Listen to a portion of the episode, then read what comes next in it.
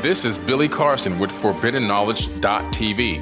Forbidden Knowledge T V has just reached its one-year anniversary. That's right, one year. And as a show of appreciation, we are giving all new subscribers a free thirty-day trial of forbidden knowledge dot t v.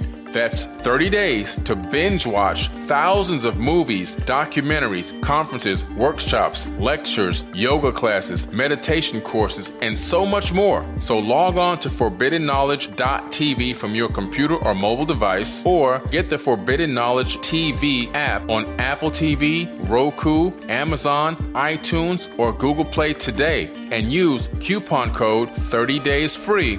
That's coupon code thirty days free on forbidden knowledge dot t v today.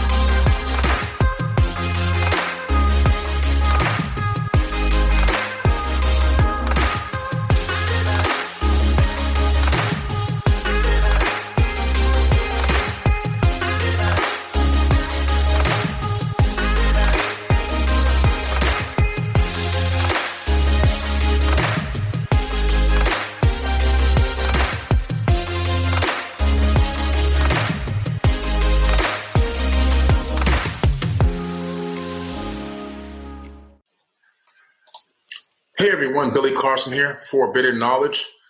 I have an amazing episode today on the podcast, the Forbidden Knowledge podcast. One of my great friends, an amazing mathematical savant, a true inspiration in modern times, Robert Edward Grant. Uh, his resume is unbelievable. The man is an absolute genius, and I'm proud to call him my friend. Uh, he's a guy that I can get on my cell phone and text or call, and me and him can bump information off one another, talk about amazing topics. We have a lot of similarities in our upbringing and where we came from and how we got to where we are. So we really resonate on the same frequency. And I just want to give you just a brief overview of some of his accolades. Robert Edward Grant is the founder and chairman and the managing partner of Stratford C Crown L L C, which is a growth equity holding company based in Newport Beach, California, with a broad portfolio of company assets holdings spanning healthcare, clean energy, social media, and financial technology. In addition, he is the founder and chairman and C E O of Crown Sterling Limited L L C, a next-generation cryptography company based on discoveries from his work in geometry and mathematics. He served as the founding C E O of Concierge Key Health from April two thousand seventeen to July twenty eighteen. And likewise, he serves as the founding C E O of Alphaeon Corporation from February twenty thirteen until August twenty sixteen. He was formerly the C E O and president of Bausch and Lomb Surgical in June of two thousand ten. Prior to this, he led the Allergan Medical and president from two thousand six to two thousand ten. And Robert has served on several corporate boards. He has served as an independent board director in Myoscience Incorporated, AcuFocus Incorporated, Reshape Medical, and presently serves on the boards of Alphaeon Corporation, Zelligent Incorporated, and additionally, he's the chairman and founder of Crown Sterling Limited, a fintech cryptography subsidiary of Stravathy Crown L L C. He's an amazing mathematician. He's got this fantastic book called Philomath, which I'm going to talk about with him today. We're going to discuss this philosophy of mathematics and how it became a bestseller, what prompted him to write this book. And we're going to talk about some of the topics in the book and expand and expound upon uh, life, the universe, and some esoteric wisdom and some of his own thoughts as well. So today, please enjoy this amazing podcast with Robert Edward Grant. So welcome to the show, Robert Grant. Hey, Billy, how you doing? All right, man. It's good to have you back on here on Forbidden Knowledge T V. So great to be with you, and uh, I'm ever impressed by all the things you do. You got your hands in so many things, and you run them all effectively, and I think it's because you do what you say. Yeah, thank you, man. Appreciate it. Yeah, I, I take pride in that. You know, a little bit of integrity. You have to, you know, don't make promises that you can't keep. And I learned that just raising my family, you know, raising my kids, and making promises to them. And I knew, you know, from my upbringing that sometimes those things don't come to fruition. And I didn't want to be that kind of parent. I wanted to make sure if I told them something, doggone it, I was going to follow through on it to the best of my ability, you know. You don't always hit a home run, but, you know, at least they can see the effort. You know what I mean? Oh, I, yeah. I have had that exact same belief system my entire life. It's like in business, success in business is really nothing more than delivering consistently on what you said you were going to deliver on. Right. And it's under promise, over deliver. Yep. Under promise, over deliver. Do that consistently and you'll have success. It may not be immediate overnight success, but it will build up momentum with time. Right. Exactly. And definitely it works. Yeah, that is no doubt, man. So, you know, I've been going through your book. I mean, Philomath, I, you know, I was one of the first people to get this book. Uh, the book is incredible. I have two copies, one copy that I read and the other copy that I just have like nobody can touch it. Because well, I really- I'm going to send you pretty, pretty soon. We're going to have a hardback uh, oh. version as well. And I'm going to send you a, a special, uh, a special hardback version just for you. Oh, uh, but we did also just come out with our ebook version just last week. Yeah. Okay. And I'm happy to say that uh, it's still, you know, the book tends to still be right up at the top of the number theory and uh, and geometry sections on um, on Amazon, which is like wow. mind blowing to me. I, I yeah. It's been three months now since it got launched, and it's still been right at the top. It's been it only gets beaten in number theory by this children's guide on numbers. It's like. It's like there's a children's guide on numbers, which every school uses, right, for, for yeah. little kids. And mm-hmm. then um, and then there's uh, there's our books, and usually we're like two and three. And then the next one is like Euclid's Elements. Right. So, okay. you know, Euclid is a very famous Greek mathematician. There's all kinds of stuff in there on pi and you yeah. name it, you know, and on Euler's identity and some really right. complex math subjects. But yeah. I really don't consider Philomath a pure mathematics book, and I'm sure right. – you have probably noticed that in your reading of it so far, too. Oh, yeah. Yeah, this is an incredible bestseller, guys. You have to go get Philomath. Uh, it's on Amazon. And it's a it's a philosophy mathematical book. It's a philosoph- yeah. philosophical mathematical book. It's it's really amazing. You know, and, I mean, just some of the stuff in there really aligns with some of the topics that I talk about having to deal with, you know, frequencies. And you can see the cosine waves. And you can see how frequencies can entangle uh with thought processes. I mean, it just really, it's really an amazing book. It really, to me, it explains the underlying basis of some spiritual concepts. It really kind of links it for me to together, um, you know, and uh, it's just an incredible book, man. What drove you to work on this book and, you know, come up with this? Well, you know, it's been a labor of love. Um, It, it is not something that I ever aspired to do, to write a book that kind of right. was mainly on, you know, mathematics, geometry, and philosophy. Mm-hmm. But, you know, I think the title and the cover kind of says it all. First of all, Philomath, most people think math is mathematics, but most people don't know that mathematics doesn't actually refer, in the original sense of the Greek word, mm-hmm. doesn't wor- refer to the quantity of science, or the science of quantity, rather. Mm-hmm. That's a term that was given to it by Aristotle. So there were a lot of Greek mathematicians that came along before Aristotle, and Aristotle was not really a great mathematician at all, or a geometer. Mathematics prior to Aristotle was defined as all learning, mm. all learning. So wow. philo just means lover. It's the same philo from philosophy. Right. So philomath means lover of learning. Yes. And yesterday I met with a six-year-old little boy named Ryan, who was genius of a kid, who knew everything about the solar system, even the dwarf planets and exoplanets and Kuiper Belt at six years old. Wow. I think he's the youngest follower of my work, so I had to meet this kid. Yeah. And he's a genius. Wow. And, you know, I thought to myself, this kid is already a Philomath. Yes. He's already someone who loves to learn. Mm-hmm. And loving learning doesn't mean you have to do it in a school or a university. It should be a love affair that we have for our entire lives. And so my passion on this was to share my love of learning, mm-hmm. and hopefully make it contagious for people to yeah. break out of these molds of like, you know, I'm going to be a biologist, or I'm going to be a nanoparticle biologist, or I'm going to be, you know, X type of physicist that's super, yeah. super specialized. I think that that's one of the things that has really damaged our whole education system, and that mm-hmm. makes us not fall in love with learning. I think falling in love with learning, for me at least, it's been about connecting the dots on how everything's connected mm-hmm. and not separate at all. Yeah. And when when you figure out that math is really just another form of music, mm-hmm. which is very much in the book, which is yeah. also just another form of philosophy. Yeah, exactly. Everything relates to that same phi, right? That's mm-hmm. that's the connection that connects all of it. And I even see it over your right shoulder with M I, like it's a like some sort of an element on the periodic elements chart, right? That's like right. one point six one eight. Yeah. You know, that yeah. whole thing and what it means, there you go, mindset. Mm-hmm. The element of mindset. I like that. That's cool. Yeah. Uh, what that means is this connection to the divine. Mm-hmm. And this whole book is about seeing the connection, whether you call that, some people think that the divine means like some old guy with a white beard, right? right. Uh, whether he's white or black, I don't care. Doesn't yeah. matter to me, right? But he's not. That's the thing. It's like in my con- in my context, God is just the entire universe. Right. It is literally everything. It's kind of like the way it's described in Star Wars. That's the way I see it. Yes. It's, it's like when they talked about it in Star Wars as the midichlorians, right? The force, right. the life force. Yeah. And that's kind of how I see it. There's nothing here in this U inverse mm-hmm. that is not the divine. Right. And when we perceive randomness, that's really just another word for ignorance. Mm. Because the pattern is there. It's just that we're not zooming out far enough to be able to perceive the pattern. Right. And yeah. and that's what this book does, is it basically illuminates patterns that are hidden in plain sight, and not hidden in a nefarious way that we're never meant to find them. Yeah. They're hidden so they can be found. Exactly.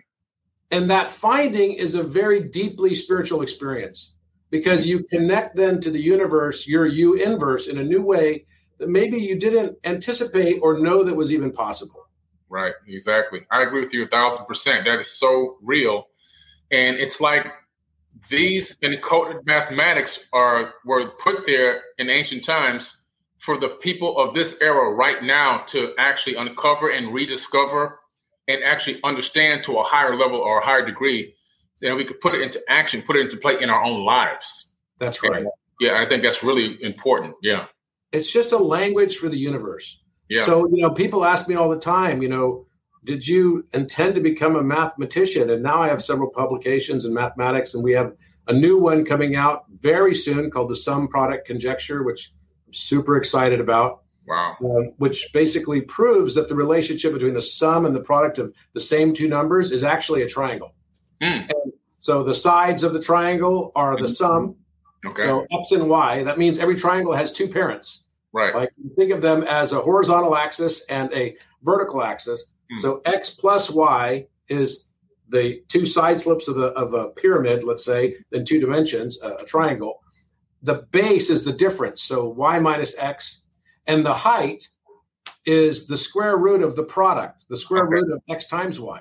Mm. Every time, this is absolutely, you can test it on any triangle. Yeah. And even if you have a scalene triangle, which is sort of an irregular triangle, you mm-hmm. can break that down into right triangles, and it works for the right triangle as well. Wow. So this is showing us also that even geometry at the triangle level mm-hmm. is no different than a blockchain mm-hmm. that we can trace back to its origin. Right.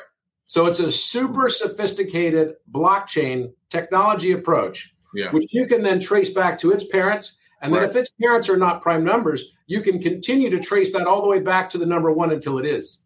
Wow. And so it's very similar to fractals then. That's exactly what it is. Yeah. That is yeah. exactly what it is. So wow. when people ask me about being a mathematician, I say, you know, I don't really consider myself a mathematician. Mm-hmm. I probably consider myself just a human being yeah. who is learning the language of the universe. Yeah. And I think that's our divine right to learn that language. I don't think I have to be a mathematician to connect right. with the universe through the language that the universe uses. Right, right. I agree with you a thousand percent. I tell people all the time, so our philosophy is very similar in terms of the mathematics you've embedded into this book and, you know, some of the physics that I talk about where, for example, in a double slit experiment where you have uh, you have the electron, which actually makes a conscious decision, whether it's being looked at or not looked at, whether it's going to become a, stay as a wave or become a, a solid particle. So we have wave particle duality. And so what that tells me, though, is that every atom in the entire universe has conscious electrons orbiting them. So that means that everything is conscious. Everything, everywhere, including the monitor that you're watching me on and I'm watching you on, it's conscious. This microphone is conscious. Why? Because the atoms are conscious. And we don't create anything. Man doesn't make anything. We organize atoms in a particular format or structure, but we didn't make the atoms. So we just, we're stacking them. That's exactly right. And so that means that we can, once we understand this reality, mm-hmm. then you can start to experience life differently. Yes. You can start to have non-local mm-hmm. experiences where yeah. your thoughts will manifest into reality, right? Very, very quickly. Someone wrote today, because I just, uh, you know, put up a post on my Instagram, mm-hmm. Robert Edward Grant on Instagram. Yeah. And I just posted that I discovered today on the thirteenth, the, the construction that's supposed to be impossible using a compass and a square only, using the ancient Greek method, uh, how to construct a thirteen-sided polygon. So a thirteen-sided polygon is deemed to be impossible. It was deemed by Gauss and Wansel, who was a French mathematician back in the nineteenth century, that it's absolutely impossible to do. Wow. And I found that, I think it was eighteen forty-two, Um, I found that it is absolutely possible to do it. Mm. I had to use the Da Vinci Code to crack it. Nice. Because what Da Vinci actually gave us in his square and circle of the Vitruvian Man mm. was what is known in geometry as a construction box. Mm. So a construction box is something that you use. So like when you construct phi, right, yeah. which would be, how can I use compass and square to construct phi? You make a, you make a square, first of all, mm-hmm. and then you cut that square in half. And then you take that from the base of that half square up mm-hmm. to the upper angle of that square. And then you fit the compass to that, right? Yeah. Which you've got one and one side. So mm-hmm. then this third side here is going to be, you know, root two. Right. So once you have root two, then you can just take the compass and bring it down to the side. And it gives you exactly the six eighteen and one point six one eight over your shoulder. Correct. And that then allows you to, to draw a pentagon. Right. It allows you to draw a pentagon because then you can use that as a compass measure. It doesn't matter what you start with as a unit measurement because yeah. everything's just ratio based. It's all right. just a ratio based universe. And mm-hmm. that's why fractals are there, too. Yes. So as soon as you use that as a construction box, then you can draw a lot of different geometries. Mm-hmm. Da Vinci's squaring of the circle uniquely. And when you complete it by squaring the circle mm-hmm. to have the area match the area of the squared circle, because Da Vinci's version was actually Euler number, which is a very important mathematical constant. Yeah. The, the art community and the art historian community had no clue, because they're not mathematicians, yeah. that the area of Da Vinci's square was actually Euler, and the area of Da Vinci's circle is pi, right. using one as a radius value for the circle. Mm-hmm. Well, they didn't get that. What Da Vinci actually did was make a construction box that was incomplete. Mm. So by figuring out how to square the circle to make a square, using the framework Da Vinci gave mm-hmm. that has the identical area as the circle itself. So then they're both pi. Yeah. Once you figure that out, and then you figure out how to make the perimeter equal to the circumference of the circle also, which is another square. It's a smaller square. You have all three squares. Then you can use that as a construction box in order to construct all other geometries. Right. And just this week, on the seventh of July, I discovered the heptagon, how to construct the heptagon. I saw that. Um, yep. And then on the eleventh, I discovered how to construct the hendecagon using just simply the proportional ratios of the Da Vinci construction box wow. of geometry. Incredible. And then today I discovered it for the thirteenth. Mm-hmm. And each of these happened on exactly the seventh, on the eleventh, and the thirteenth. And I didn't plan any of it. Yeah. And uh, it was also kind of remarkable because on, on the seventh, I said to my colleagues here that were in the office, when I drew the heptagon, I was like, wow, I just did what's supposed to be impossible using this simple construction box method that Da Vinci encrypted. Mm-hmm. So I had to finish the rest of it in order to figure it out. That was like unlocking a key. Imagine he encrypted infinite information in one circle and one square. Incredible. The Euler number wasn't even discovered as yeah. a value until Isaac Newton two centuries later. Mm-hmm.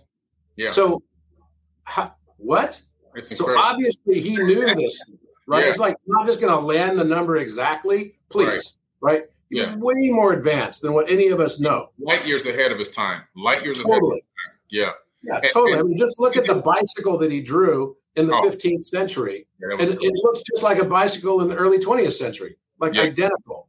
The helicopter right. that he just drew is exactly the current Mars lander. Mm-hmm. Yeah, right? Sure is. It's flying around. It looks like a helicopter with the same, you know, kind of like, you know, sail that it has on it that spins like a helicopter does. It's an identical design. Yeah, we copied yeah. it. Somehow he tapped into time differently than what we do. He could see the future. Mm-hmm. And we all have met people that are psychic and have psychic type experiences, but how can we quantify that? How can we see this? Well, I'm telling you that he had a higher understanding of geometry. Yeah. And I see geometry as a Q R code for the subconscious mind mm-hmm. and for the conscious to reconnect into one. Yeah.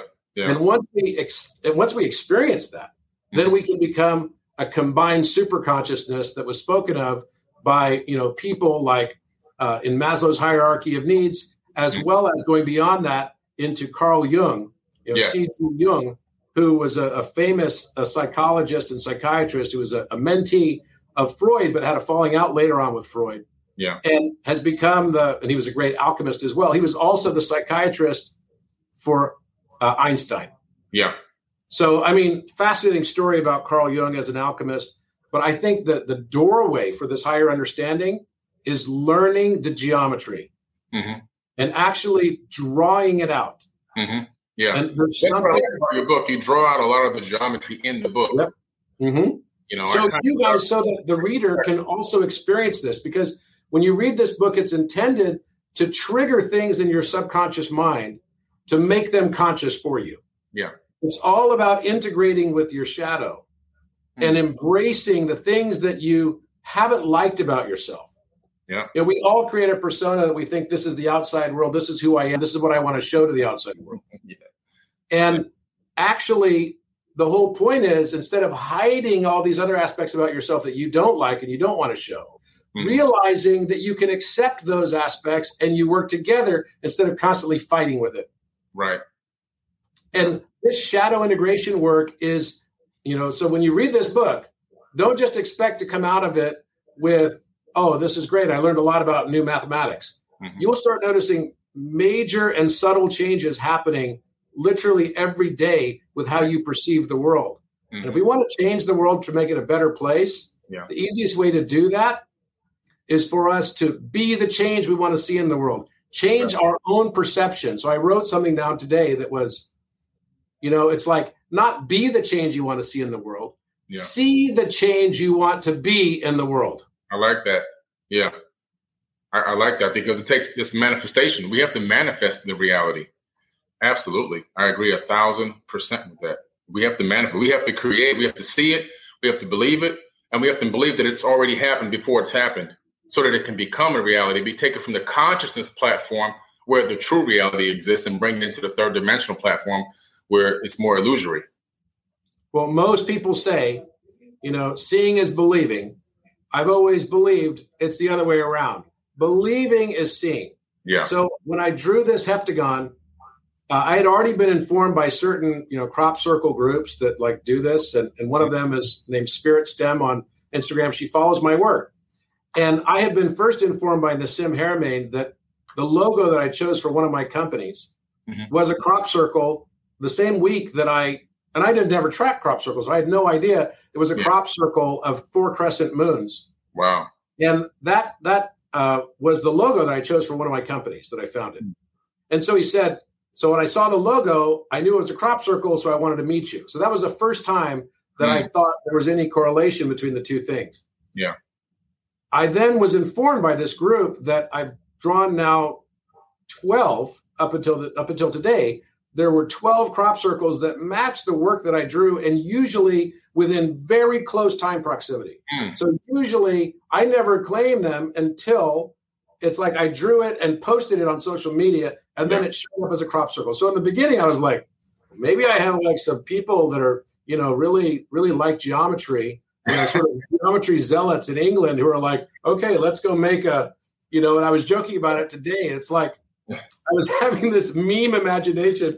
I'm like, oh, yeah, we should post a meme that, that someone would make to make fun of this, which would be like, okay, here's somebody drawing geometry. And then like a bunch of guys in a field with boards and ropes, right? Yeah, right. And then underneath it, this is what it's like to have fuck you money. Right. Oh,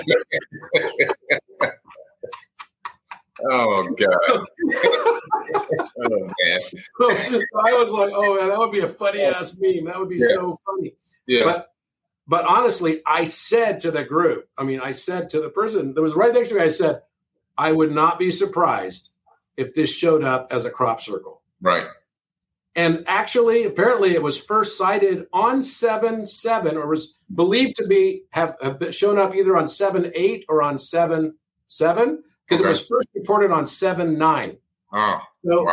And then it finally got confirmed this morning, mm. right? Because it was kind of like over the weekend type of thing.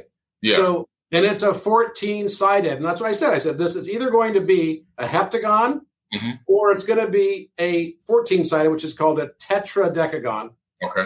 And fourteen sides. Why that? Well, because the mod characteristics of, you know, polygons make spirals. Yep.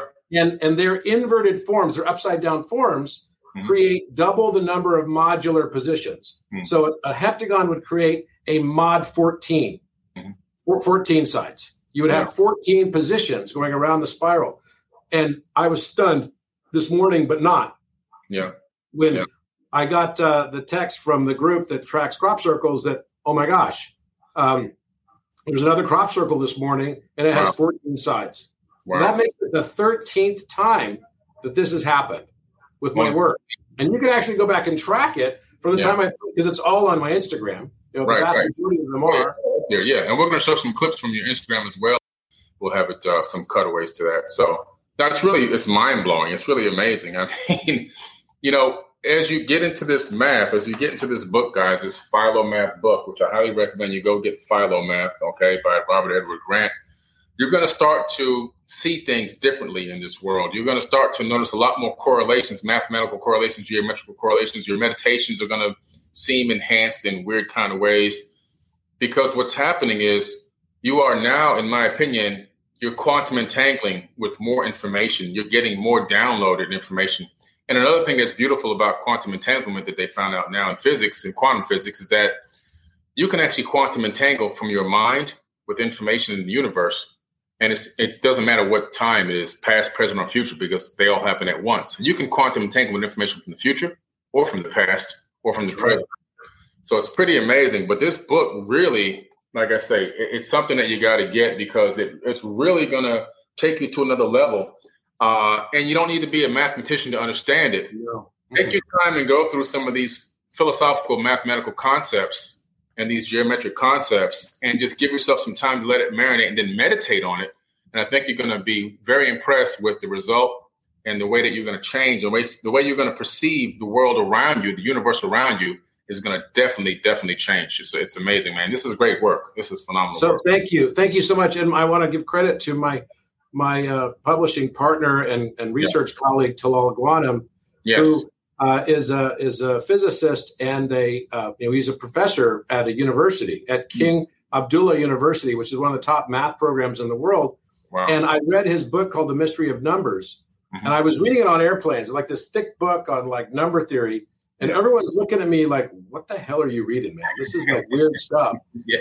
And, um, So I read it, and afterwards I, I said, you know what? I'm going to reach out to this guy. So I reached out to him, mm-hmm. and I called him up. This was six years ago. I mm-hmm. called him up. He was still at the university, and I said, um, you know, I loved your book, but I found five errors in the book. Mm. And I said, it may be different ways to look at this, but your book's amazing. Yeah. And it presented a lot of new discovery stuff. I said, how'd you like to leave the university and come work with me? Mm. And two weeks wow. later, he left the university and came to work with me. Wow. And And so we've been working together ever since. So he's a fantastic guy, really fantastic person, and super genius person. Yeah. But, you know, you raised the topic of quantum entanglement. Mm-hmm. Are you familiar with something called the quantum eraser? The quantum? So yes. So basically, quantum eraser test is another level mm. of the double slit phenomenon. Wow. Where what scientists did is they looked at this double slit phenomenon and they said, well, is this something that's actually at one point in time, or is it related to time? Mm. we know that there must be some consciousness that's inside of all of the electrons, right? Or exactly. photons, whatever you're using. Yeah. It doesn't matter. You get the same, you know, difference. Either it's going to be a wave, or once you've observed it, it becomes a particle, right? Mm-hmm. And, and and so this is the separation between the two. And actually, I'll say that that it's in the book also. You maybe have not got to it yet, but basically, wave-particle duality is explained in numbers. Mm. So you've got x and one over x. Right. So x becomes the particle. one over x is infinite generally for many, many, many numbers. Yeah. Right. That's a wave of potentiality. Yeah. So the moment that you make a conscious observation, it flips to a reciprocal, becomes x, and yep. then it's a particle. Right. It's it's it's done. So think yep. of it as a random number generator of mm. the period of the one over x of whatever number, and then mm. it just flips immediately to a particle representation. Right. And you could say that the whole universe is like that. We're all just divisions of the number one. Correct. Every one of us are just divisions of the number one. Mm-hmm. It's as simple as that. And yep. what's reflected back to us is the reciprocal value that we are not. Think about reflection spectra. So you see colors like my my color of my wall here is kind of like a grayish bluish color. My mm-hmm. floor is tan. The reason why I chose those two colors is because they are actually the opposites of each other on the color wheel. Mm. Because the true color of the floor is the bluish gray color, and yep. the true absorbed color of the walls is actually the tan color. Mm. They're exactly opposite of each other. So yep. therefore, they're complementary. Right. They can work together, right? Mm-hmm. So wave-particle duality and the quantum eraser took one more level mm-hmm. of the double-slit experiment. Okay. What they did is they looked to see what would happen, mm-hmm. right, through time. When you conduct the same experiment. And what they found is that even if you didn't observe, right? Yeah. And then flip it into collapse the wave function, make it a particle. Even right. if you didn't observe it at the moment, right? If you had a recording of it mm. and and you, you you basically never observed it, mm-hmm. or if you did observe it ever in the future, any time in the future, right? Somehow the... Oh. The, I see where this is going. Oh, shit. Somehow the electrons and photons knew whether they would be observed in the future or not. Oh, man. This is incredible. Right? They knew whether they would be observed in the future or not, and they acted accordingly. Hmm. So then you have to think, well, wait a minute. Is everything then fixed? Man. Holy crap.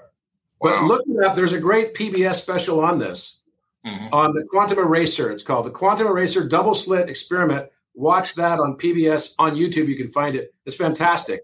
But what I'm proposing is that all of it has its basis in number.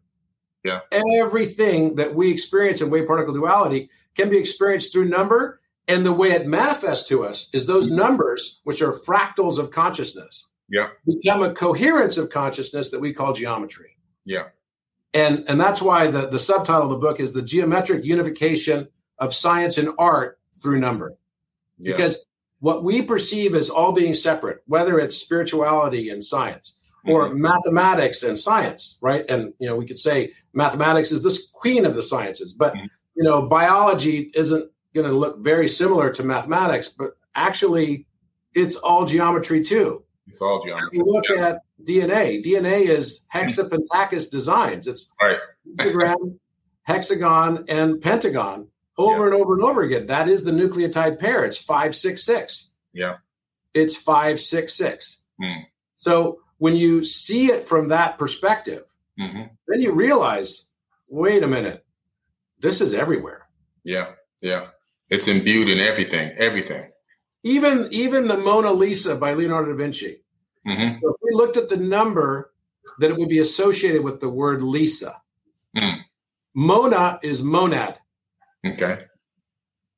Monad Lisa. So what's the Lisa? Man. The Lisa is Roman numerals.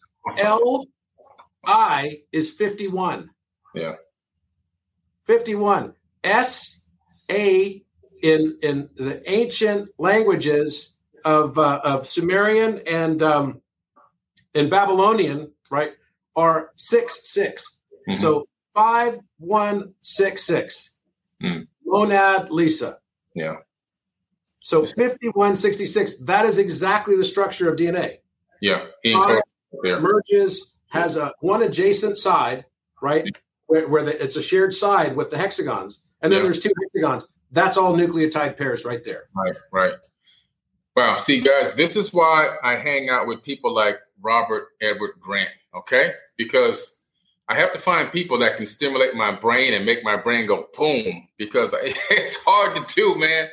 And you just you just made so many connections for me. It's almost, for me right now, it's mind blowing, because I just I just connected twenty thousand dots all at once just now. Between, between the quantum eraser and this, I just connected so many dots. I can do now twenty more workshops on twenty different topics based off of what you just taught me just now. Literally, it, it's crazy. The day we discovered the heptagon construction, one of the you know uh, people that we have working at the company, she came to my office. She goes, "I feel like I'm on crack." I understand. And she has like a French accent. She's like, "I feel like I am on crack." I love it. So no, it, it's very energizing when you connect to the universe, when you can connect the dots, and all of a sudden, wow, that's what this is? Wow. The Vitruvian Man, the picture we've all looked at subconsciously. We've known there's something more to it. Yeah. And now it's a freaking construction box, and it's self-evident. Yeah. It's yeah. proven. I mean, people, it's funny because I already had some mathematicians say, oh, well, just because you match this all the way out to fifteen digits doesn't mean that it's perfect. It's like, oh, man, dude, that just cracks me up. fifteen digits. Do you know how small fifteen digits is? Yeah, that would be the same as one femtometer, hmm. right? ten to the negative fifteenth power is a femtometer. Mm-hmm. That means it's one quadrillionth of one centimeter. Right. One quadrillionth of a centimeter. And it still works out in that tiny, small scale. And, and it's that perfect. all the way perfect because it's, it's based on ratio. It's yes. all based on ratio. Mm-hmm. And we we just tend to see randomness because we want to see it. You know, it's like if you think you'll be right mm-hmm. or you think you'll be wrong, yeah. the truth is you'll be right. Yeah. Because whatever it is that you believe is going to happen, mm-hmm. we think that we live in this world where everything is material and things happen to us. The universe happens to me. Damn it. Mm-hmm. I had another thing happen. I'm all victimized and shit. Oh, man. Like, people are hating on me. I can't get up. I can't do anything. I can't yeah. succeed. It's like, no. Yeah. Change your perception and change your world. Yeah. Start seeing the world as it's happening for you, not against you. Exactly. It happens through you and for you. Mm. Mm. It's not happening against us. It happens for us. Yeah. And that's the most beautiful realization that we can have, because even when bad things bad things mm-hmm. happen to us. Yeah. We can start looking at it as, oh my gosh. And I, I, I mean, I'm sure you've experienced this, mm-hmm. you know, you're a little bit older than me. And although you look way younger, it's freaking unbelievable. I think you're like some sort of dude. Okay. Like I, I'm not surprised that you built an entire town underground. Yeah. So I'll leave it at that. But okay. But here's the thing. Whatever we believe will happen in our lives mm-hmm. is usually what does happen. We don't get in this life what we, quote unquote, deserve. Yeah. We get what we expect. Exactly. So true. So true. And you have to understand that when adversity comes your way, like you just said, how do you find the meaning in this? You know, for example, yesterday I was on a flight, and it was a three hour flight, supposed to be a three hour flight. Ended up circling around for almost an hour and a half, almost ran out of gas in the air and had to get redirected to another airport. Finally, we were on the way to another airport. Then they said, oh, we got approval to land. We're going to circle back. They come back and they land at Fort Lauderdale Airport. Because of lightning storms, the whole airport was shut down. And now we're on the plane an extra hour and a half. Plus now we're sitting on the tarmac. We're waiting another hour and a half just to get to a gate to get off the plane. And the whole time, a lot of people are going haywire. They're crazy. They're stressed. They're frustrated. This is a commercial flight? Yes, commercial flight. They were wow. pissed. The whole airport was shut down. It wasn't just that particular airline. It was lightning, severe lightning. Even the private jets were shut down. And in my brain, what I was saying was, and what I even typed to my friend was, this happened because this particular delay stopped me from being in a car accident. It stopped me from being in a situation that was unfavorable for me. It put me in the right position to bump into somebody on the time scale, on the timeline that I need to be on, to bump into the right person, to have a to have a conversation about something. It happened for a particular, I can't put my thumb on it right now, but there's a reason behind this delay and for what I'm experiencing here.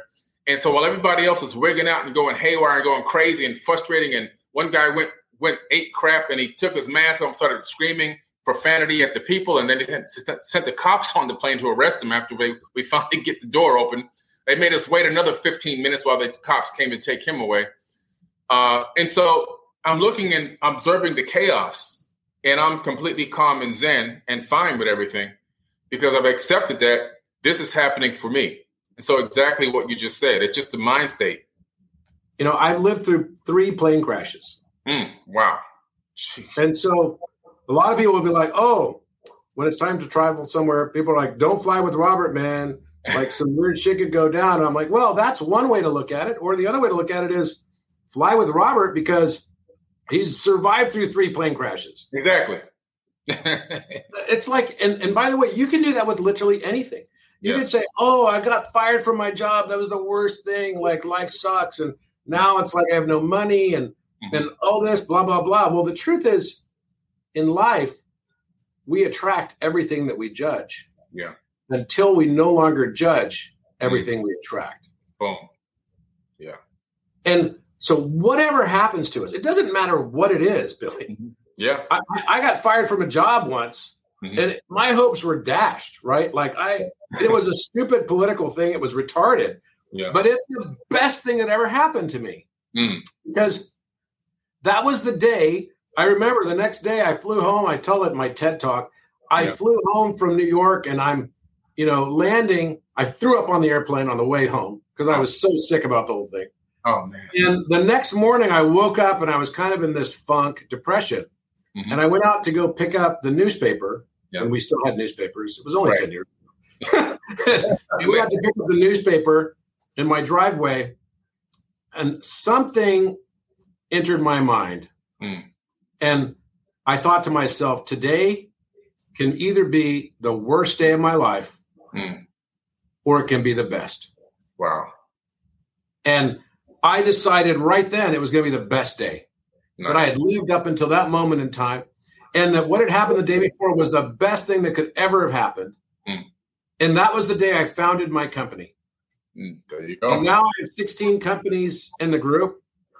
And it's like, you know, something I really enjoy. And you don't, you don't start companies to make money. Uh, starting a company to make money, I mean, some people might do it to try to, you know, make ends meet or maybe a supplemental income or something like that. But mm-hmm. if your goal is to make money, it's going to be a hard path yeah. for you. And, you know, it's like, it's like when I tell people, they're like, well, you set up the company to make money. I'm like, I don't think I know a single founder that does it with that sole idea in mind. Nope. You know, that'd be like saying, okay, I find my sweetheart and I say to her, let's have some kids so they can make money for us. Right. yeah. Yeah. That, well, you know, that's not the truth, right? It's nope. like, they, that definitely ain't the truth. It's definitely not the truth, right? So I would never have kids so they can make be an income stream for me. It's kind of the opposite, right? It's totally the yeah. opposite. Totally the opposite. So, totally the opposite. But when you start companies, I know you will know this because you're a very successful entrepreneur. Yeah. They're like children. I, yeah. I'm immediately thinking, okay, this child is going to grow up to be this, that, or the other, and I can help influence it.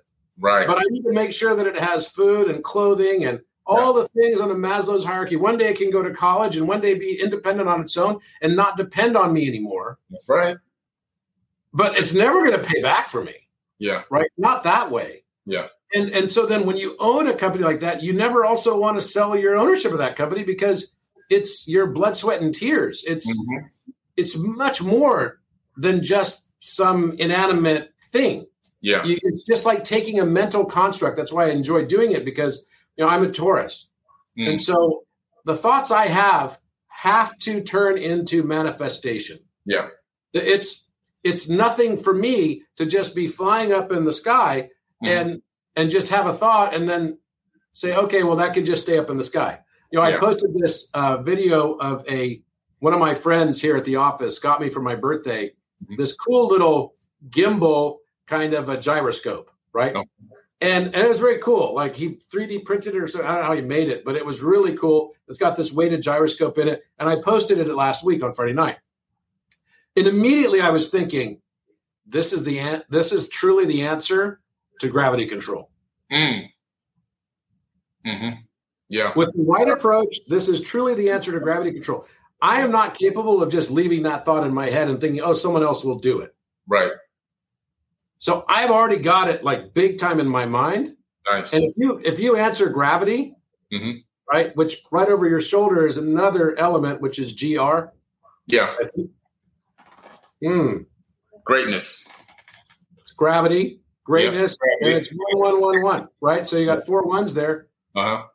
So if you solve gravity, you solve energy. Yeah, absolutely. No doubt. Because you've just got these axes that are four, right? Quadruples. Yeah. Mm-hmm. And and so you've got, if you know that electricity is always ninety degrees to magnetism.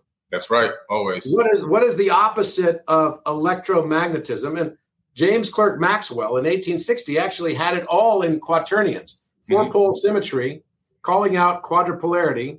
Yeah. It was all changed by his colleague Oliver Heaviside, mm. who didn't understand the concept of quaternions, mm. right? Which would be one real quadrant and three imaginary quadrants. Right.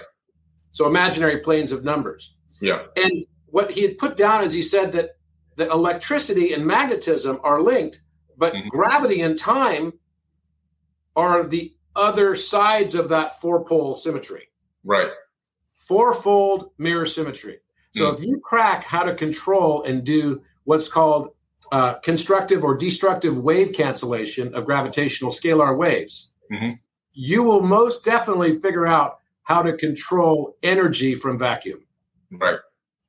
Yeah, you can control energy, and you can also create an inertial dampener so that the occupants can't feel uh, shifts in gravity. Even in space, you can have artificial gravity. Mm-hmm.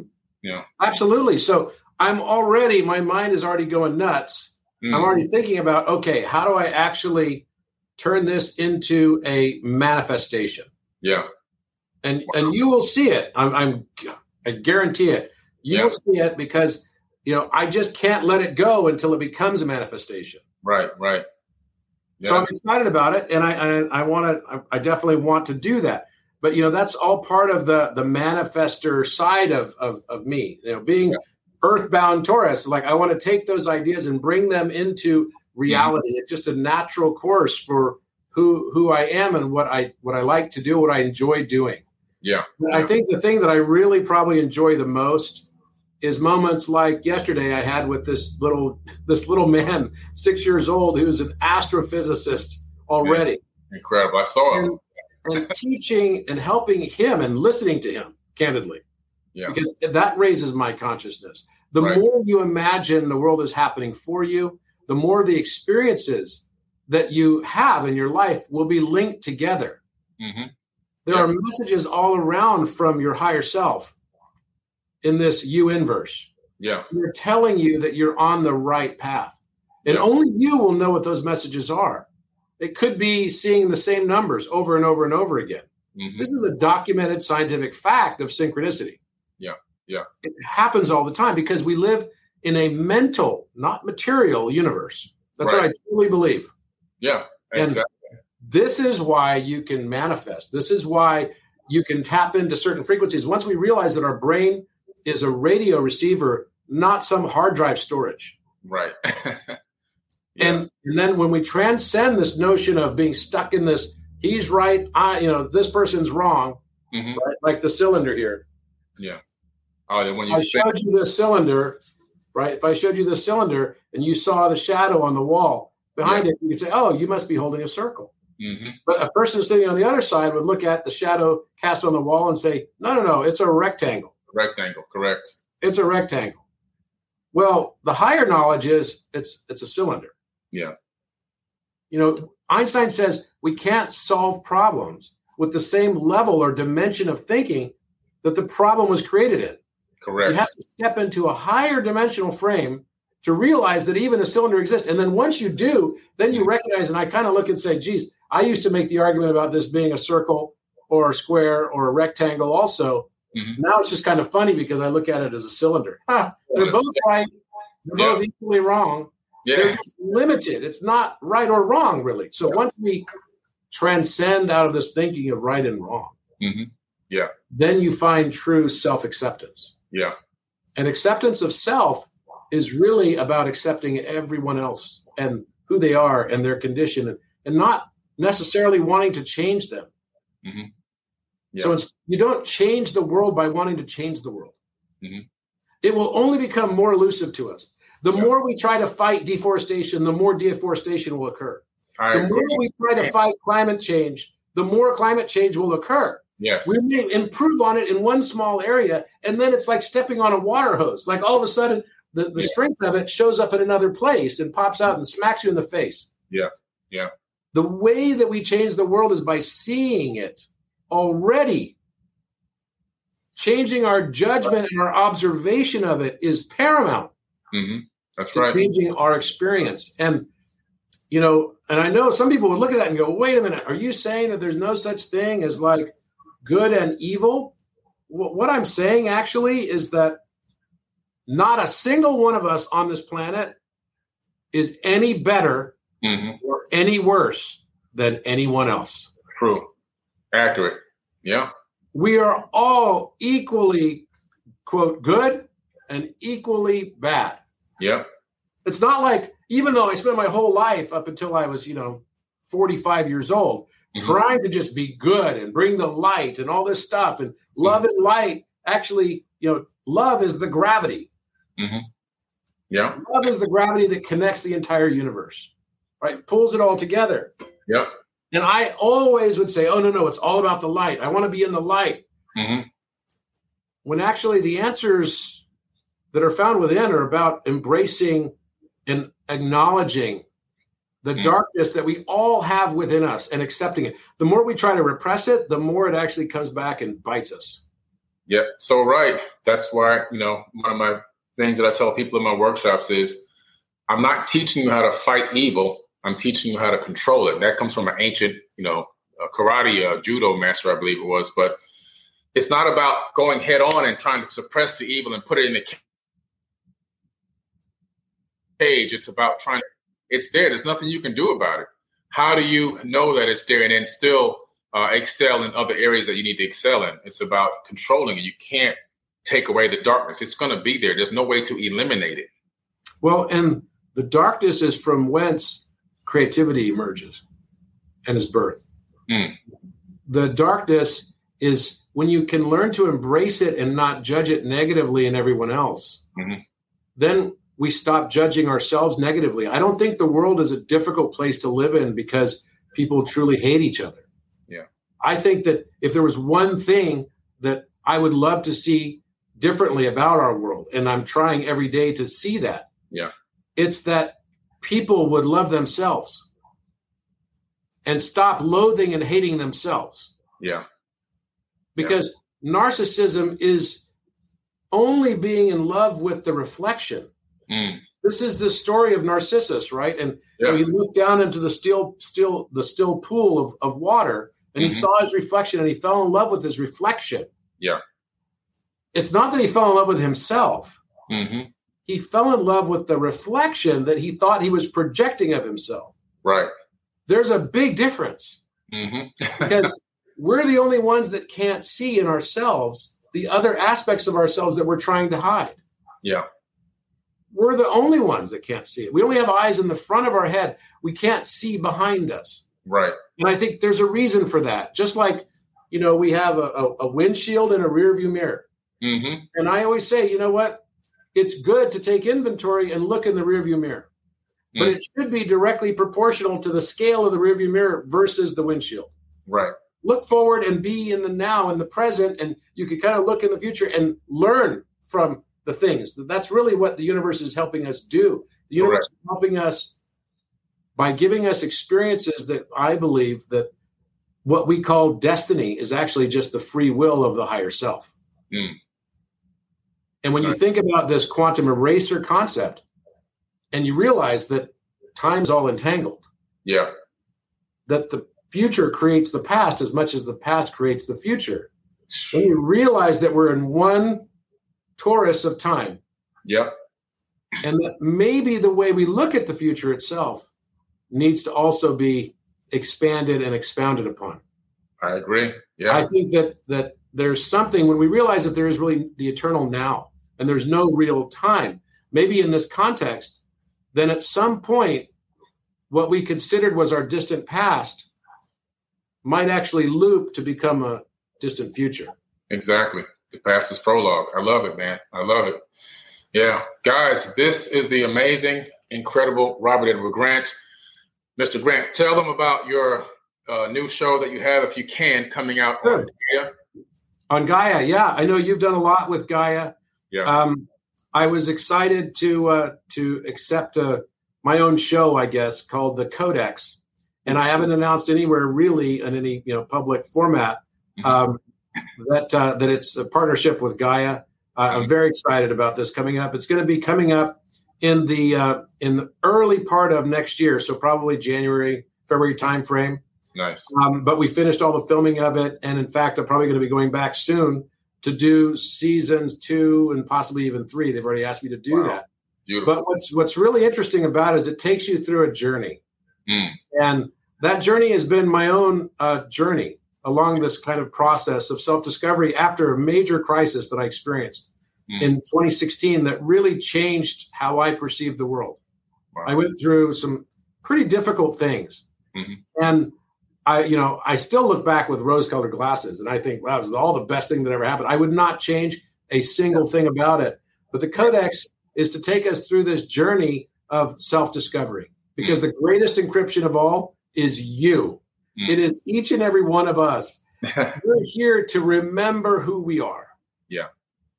And wow. to embrace and fall in love with that. Yeah. And as we uncover each next aspect of ourselves, we fall in love with the world around us and even the time and experience around us. Mm. And that is what being the change actually embodies. Yeah. And so this takes you through a worldwide trek. And actually, I'm also excited to say that uh, Gaia is going to be coming with me to Egypt in October. Oh, nice. This is like, I think, only the first or second time they've ever done a field kind of trek with yeah. someone. And so we're going to be exploring the, uh, you know, they're going to be coming with and, and we're going to be just exploring the Great Pyramid. We're going to be exploring all of the major sites across, you know, Egypt. Uh, even down the Nile, going down to Luxor, and mm-hmm. and we've got almost one hundred people coming with us, which is like, I said, we can't do more than two buses. Yeah, that's a lot. Wow. Because we have like armed military escorts and everything. It's a it's a deal, right? We've got, we're meeting with the Minister of Antiquities, okay, right, who's coming with us. Uh, we've got some super heavy hitters, maybe even the president of, Is- of, of uh, not Israel for sure, of, of Egypt. Right. And uh, this is going to be an epic trip. And wow. during that trip alone, I'm going to be spending three nights, mm. full nights in the Great Pyramid. I've already done it five times. Yeah. And, you know, I've spent five hours laying in the sarcophagus, just mm. myself. Yeah. And that is like one of the most experienced, most amazing experiences ever. Mm-hmm. And I don't necessarily connect the two things. Maybe it's a pure coincidence. But two weeks after I did that, I discovered the prime number pattern and published yeah. it. Mm, yeah. So, you know, who knows? I don't know. It's just like it could be thirteen crop circles. It could all be coincidence. Yeah. But likely not. I don't think so. It's it's not a coincidence. so, it's not a coincidence, man. So this is going to be an epic trip. On our last trip there, we discovered, I discovered in twenty eighteen, the Alpha Omega on the rim of the sarcophagus. Yeah. Uh, that had per- perfectly, and no one had seen it before because you really have to see patterns differently. Yeah. Now people go there and they say, oh my God, there's the Alpha Omega. But yeah. even the Egyptologists, when I said, hey, have you guys seen this before? And by the way, the mm-hmm. entire week before that, I was in Israel mm. and I was drawing in my notebook Alpha and Omega symbols wow. all week. Wow. I, I knew I was going to discover something. I knew it one hundred percent. Mm. And I went into the Great Pyramid and you already saw the presentation on it. Yeah. And I'm standing there with my friends. I brought twelve of my friends with me. Mm-hmm. And, and and one of them was laying in the sarcophagus, and I looked down at the rim. Yeah. And I had this memory mm. of being in the pyramid when the Alpha Omega was pressed into the granite. Wow. Right at that moment. And I don't I don't know how I had a memory of it. I just had a memory. And then I looked down at that exact same spot. Yeah. And there it was. There so it then was. I grabbed the Egyptologists that were with me, and I said, have you guys seen this before? There's not supposed to be any writing except mm. for graffiti. And yeah. this is like perfectly well formed, and it looks super old. Right. Like it's full of, got a, a, a long-term patina covering it.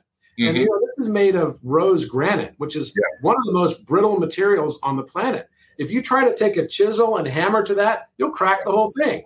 Yeah. Right? You can't do that. I mean, this this granite box is a sound machine. Yep. So the, the speed of light is one hundred eighty-six thousand two hundred eighty-two miles per second. Mm-hmm. Which incidentally is the same speed of Earth traveling around the sun divided mm-hmm. by ten thousand. Mm-hmm. So we travel around the sun at eighteen point six miles per second. Right. You multiply that by ten thousand, you're at one hundred eighty-six thousand miles per second. No coincidence. No coincidences. Well, the speed of sound is only, you know, about seven hundred thirty, seven hundred forty miles per hour. Yeah. So that's where you get Mach speed. You can fly right. in a jet fighter, and then all of a sudden break the sound barrier, and you get this boom sound, right? Exactly. That's the speed of sound through air. The speed of sound through air is exactly three hundred forty-three meters per second. Mm-hmm. But when you look at three hundred forty-three meters per second, when you compare the speed of sound through granite, which is this dense, dense stone, mm-hmm. it's actually six thousand meters per second. So it's a full seventeen and a half times faster yeah. that the speed of sound travels through granite than granite. It travels through air. Right. So you're talking about a granite resonance chamber that makes yeah. this sound that goes, whoa, whoa, whoa, whoa, whoa, super loud. Mm. Now, we can only take, and, you know, we discovered eight things the last time we went also. We discovered a bull, yeah. and a cow on the wall, which I showed in this uh, podcast yep. we put together. We're going to be documenting all of this with the latest, greatest equipment. And I right. already am seeing many, many other things. There's a flower of life on both sides of the sarcophagus. Oh. Wow. It is Beautiful. There. So maybe the Great Pyramid is really just about raising consciousness. Yep. Yeah. Incredible. That's going to be incredible. I'm glad that you're going to be able to uh, go there, but also broadcast it, stream it from uh, from Egypt. Yeah, um, so that's we, gonna do, be- we are going to be offering, because we can only take, you know, maximum like in the one hundred person range, and that was already difficult. But yeah. we are going to be offering, and we did this last year as well, and we came back the day before COVID, mm. closed the wow. borders, which was a freaking nightmare. But wow. thank God we made it back just in time. And yeah. luckily things have improved a lot since then, but But basically, we will be offering a virtual pass as well. So stay tuned for the virtual pass. Uh, so if you would like to attend as if you're there, um, you can you can purchase a virtual pass, and we're going to be doing live broadcasting for that. Excellent. Excellent. And I'll make sure the link to your website and every caption of this video also in the uh, in the podcast captions as well. Uh, also, you got you got to Egypt. Uh, we've got we talked about the book Philomath. It's a bestseller, guys. Make sure you go get Philomath, Robert Edward Grant, uh, Geometric Unification of Science and Art Through Number. It's an amazing book. I highly recommend it. Thank you for coming on the podcast today. It's been another great, great talk. I learned some stuff today, which for me is phenomenal. I love when I learn something new because uh, now I have a whole lot of stuff I can go research, man. So thank you again. Well, thank you, Billy, for all that you do and for being the genuine person that you are. Um, Thank you. You know, I, I, I really admire how busy you are and, and how you actually produce so much stuff. It's like mind blowing. But I, I know it's possible when you put your mind to it and you have the ethos of doing what you say. Yeah. So, yeah. But, you know, at the same time, the whole world is just about the best thing we could do in the world to change the world is to yeah. have, have everybody start accepting and loving themselves. That's it. That's right. That's right. That's it. That's contagious. Yeah, absolutely. That's Tell everyone where they can find you. You can find me on um, on Instagram at Robert Edward Grant. Uh, you can find me also on Facebook, uh, and you'll see my little red and blue logo uh, that's kind of like an interlocked two diamonds, I guess, diamond shapes. And and then uh, you can also find my website of robert edward grant dot com. And people ask me all the time, why do you use the word Edward in the middle? You know, that sounds kind of like, were you trying to be pretentious? I'm like, no, I don't go. But I'm not like Thurston Howell the Third or something right. like that. It's just all the Robert Grant pages were taken. Yeah. It's like, yeah. That was it. So I tried to find something that would uh, be differentiable. But yeah. robert edward grant dot com, you know, I put all of my content on my website because I was worried that, you know, someday we, yeah. people might not be able to access it on social media or whatever when things got really crazy. Yeah. Right? Yeah. So, uh, but it seems like that's calmed down a bit now. Uh, fingers crossed, I hope. Yeah, right.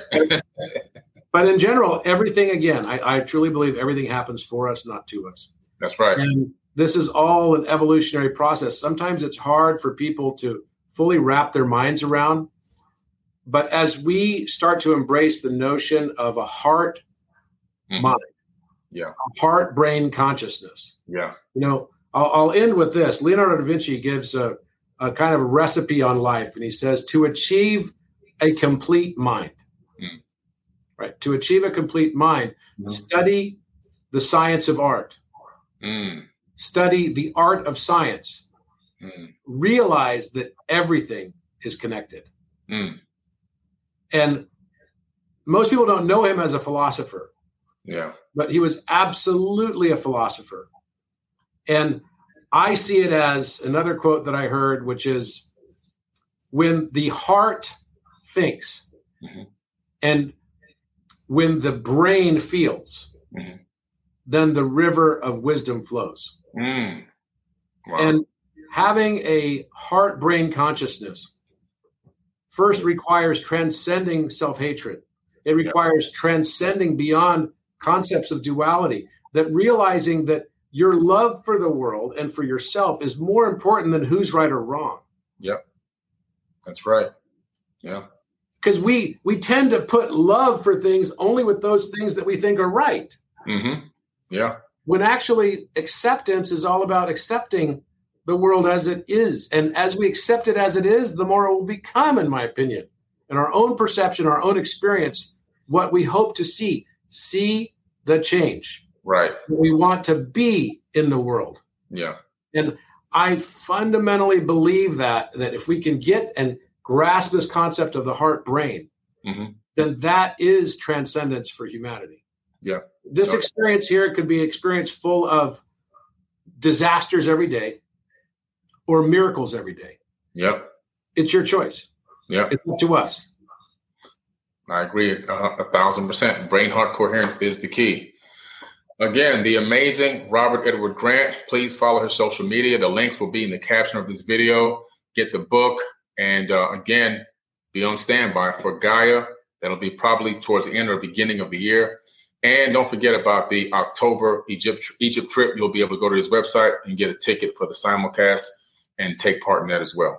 Hey, Robert, it's been a fantastic day. Thank you for coming on, man. I appreciate you so much. And we will catch you very soon. Got to have you back more, man, because you're just a wealth of knowledge. Thank you, my friend. And uh, same to you. Same to you. you. So I'll look forward to seeing you soon. And, and I know we've got another thing we're doing later this week, but yeah. have a great rest of your week. Thank you, man. Talk to you soon. All right. All the best. All right. Bye-bye. You are watching Forbidden Knowledge T V. This is Billy Carson with forbidden knowledge dot t v. Forbidden Knowledge T V has just reached its one-year anniversary. That's right, one year. And as a show of appreciation, we are giving all new subscribers a free thirty-day trial of forbidden knowledge dot t v. That's thirty days to binge watch thousands of movies, documentaries, conferences, workshops, lectures, yoga classes, meditation courses, and so much more. So log on to forbidden knowledge dot t v from your computer or mobile device, or get the Forbidden Knowledge T V app on Apple T V, Roku, Amazon, iTunes, or Google Play today and use coupon code thirty days free. That's coupon code thirty days free on forbidden knowledge dot t v today.